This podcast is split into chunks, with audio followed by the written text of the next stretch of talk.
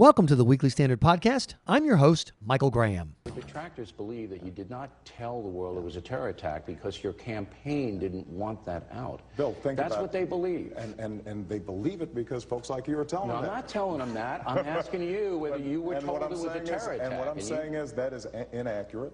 All right. We, we revealed to the American people exactly what we understood at the time. The notion that we would hide the ball for political purposes when a week later we all said, in fact, there was a terrorist attack taking place the day after I said it was an act of terror. That wouldn't be a very good cover up if that's what we were. And that's some audio from the only real battle that occurred Saturday night. It certainly wasn't the Super Bowl. It was Bill O'Reilly versus President Obama. What did we learn? Let's ask the Weekly Standard's Fred Barnes. Fred, thanks so much.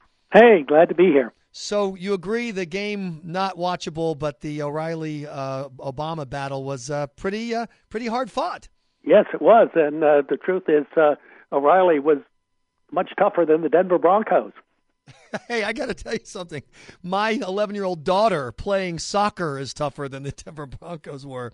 Yeah, But, I uh, mean that was amazing from the first play. You know, the hike, the hike of the ball into the end zone was uh, it was amazing. You know, the word I I've gone through the whole transcript of of the O'Reilly interview with President Obama, and Mm-hmm. you know what's hard to find? It's hard to find honest uh, answers coming from the president. Right. You know, he said he said Michael at the beginning that healthcare.gov, the website for Obamacare, and and indeed the whole and uh, Obamacare system has now been fixed. It's working fine.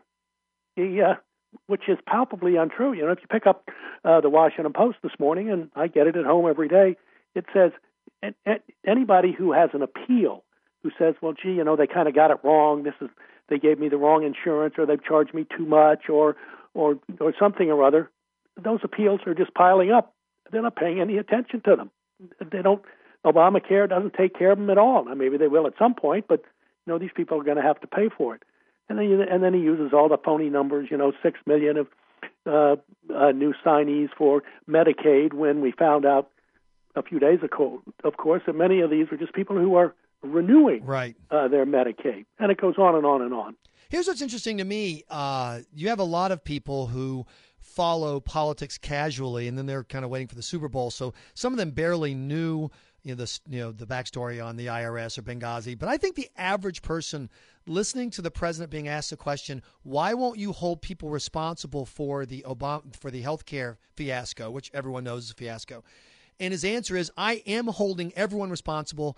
And Kathleen Sebelius gets to keep her job. Fred, I think that's where normal, non political people just look at the president and go, Are you kidding me? How can you say both those things in the same breath? Yeah, no, I I agree. And he he said, well, we're going to wait until Obamacare is entirely entirely implemented, which uh, probably never will be. Right. And then and then we'll uh, and then we may do something. You know, nobody. I mean, everybody knows that's not the way it works.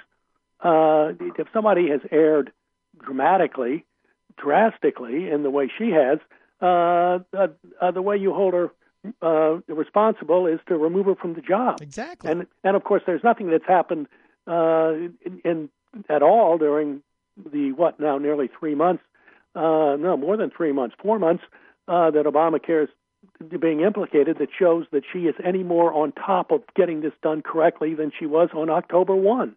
You know, one of the questions that uh, people ask me all the time if you had a chance to interview President Obama, what would you ask him? And I would ask him, how can it be that a year later we still don't know where you were when the Benghazi attack occurred, who you talked to, and what orders you gave? How can it be that we don't know that? And will you please tell us now? It was interesting that Bill O'Reilly got close to that when he said, Why were you still saying, you know, talking about a, a spontaneous attack? And President Obama simply refused to answer the question. He simply he dismissed the notion that that was a question worthy of asking. And once again, for people who know even a little bit, Bill, I mean Bill, uh, Fred, about that, how can the president think he can get away with that? Um, well, because he's been getting away with it for, for a long time, particularly uh, with the mainstream media. The uh, less so now, as we see it, his uh, poll ratings for uh, job performance and and uh, trustworthiness and so on.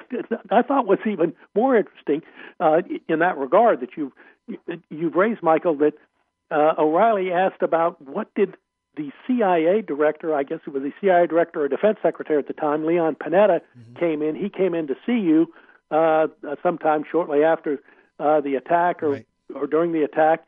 And what did he tell you? Was it a terrorist attack?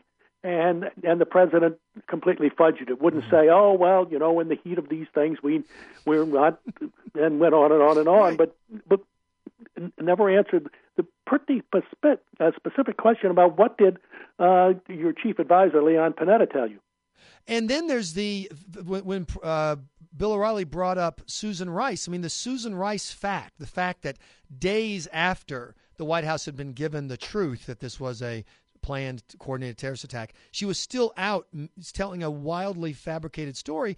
And once again, the president is presented with this information, and as you pointed out, Fred, he just kind of fudged. He, he, he just he in essence pretended the words were never said and went on. Yeah.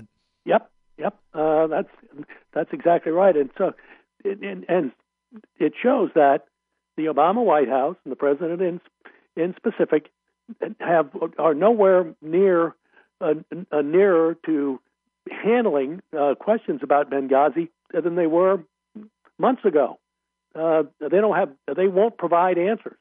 I want to ask you one uh, last p- part of this, uh, Fred, because I used to run campaigns and work with you know political people, and the idea that you would blame your problems on a specific media outlet wasn't just, I thought, destructive because that media outlet's still going to be out there, but it seemed petty. I want you to listen to a little bit of the exchange on President Obama trying to blame Fox News for his woes. What some people are saying is that the IRS was used at, a, at a s- local level in Cincinnati, maybe other places, to go Absolutely after. wrong. But how do you know that? Because we, we still don't know what happened there. Bill, uh, we do. That, that's not what happened. They, folks have again had multiple hearings on this. I mean, these kinds of things keep on surfacing, in part because you and your TV station will promote them. I heard two things. I'm not answering your question, and I'm blaming you for asking the question. Yeah, well, both of those things were there. And of course, he didn't mention that at, le- at least one of the IRS officials took the Fifth Amendment uh, before right. uh, uh, one of those committees. Look, they're just this is what uh, the administration has gotten away with, uh, basically in, it- in his second term, and that is not answering any questions. I mean, and he said there was not a smidgen of corruption Right. in the whole IRS scandal, and and the truth is they've concluded that they can get away with it. They don't have to answer these questions. That in, in the long run, uh, uh, they're going to be free from the kind of scrutiny by the press that say uh, uh, Chris Christie is getting today. And that, of course, would never happen. But, Fred, you've been around Washington for a while, for a couple of presidential administrations. Have you ever, has this, has this ever worked the, well, it's the fault of the Washington Post or ABC or whatever? Is that a strategy that works for governance? Well, never has so far, but you know, uh, the country's only been around what uh, 200 and, uh, plus years, so this is uh, it, it seems to be working for Obama. Obama's a special case. You notice the the other thing is when the when the media gets tough on Obama, it only lasts a few weeks Right. because then I think they start fearing, oh, we're helping Republicans too much or or whatever. Uh, even when the blood is still in the water, in other words, the signals and the evidence and the suggestions that there's real uh, a real problem here, a real scandal, they would the, the media will move away in Obama's case, and in a way they wouldn't in Bill Clinton's case, even with other Democratic presidents. Uh, one last thing, Fred Barnes, is it, is it true that you had some Vegas money down on there being a safety scored in the Super Bowl? Is that true? I heard that rumor from somebody. I can't remember who. I think it was Jim Swift, but I heard You that can't rumor. believe those things. No, no, no. No. All I'm saying is next time in D.C., you're buying because that's what yeah, I hear. I look, hear you look, got a this is sack. just a media conspiracy. That's all. Fred Barnes, thanks so much for your time. We really appreciate uh, it. I enjoyed it, Michael. Bye bye. Thank you.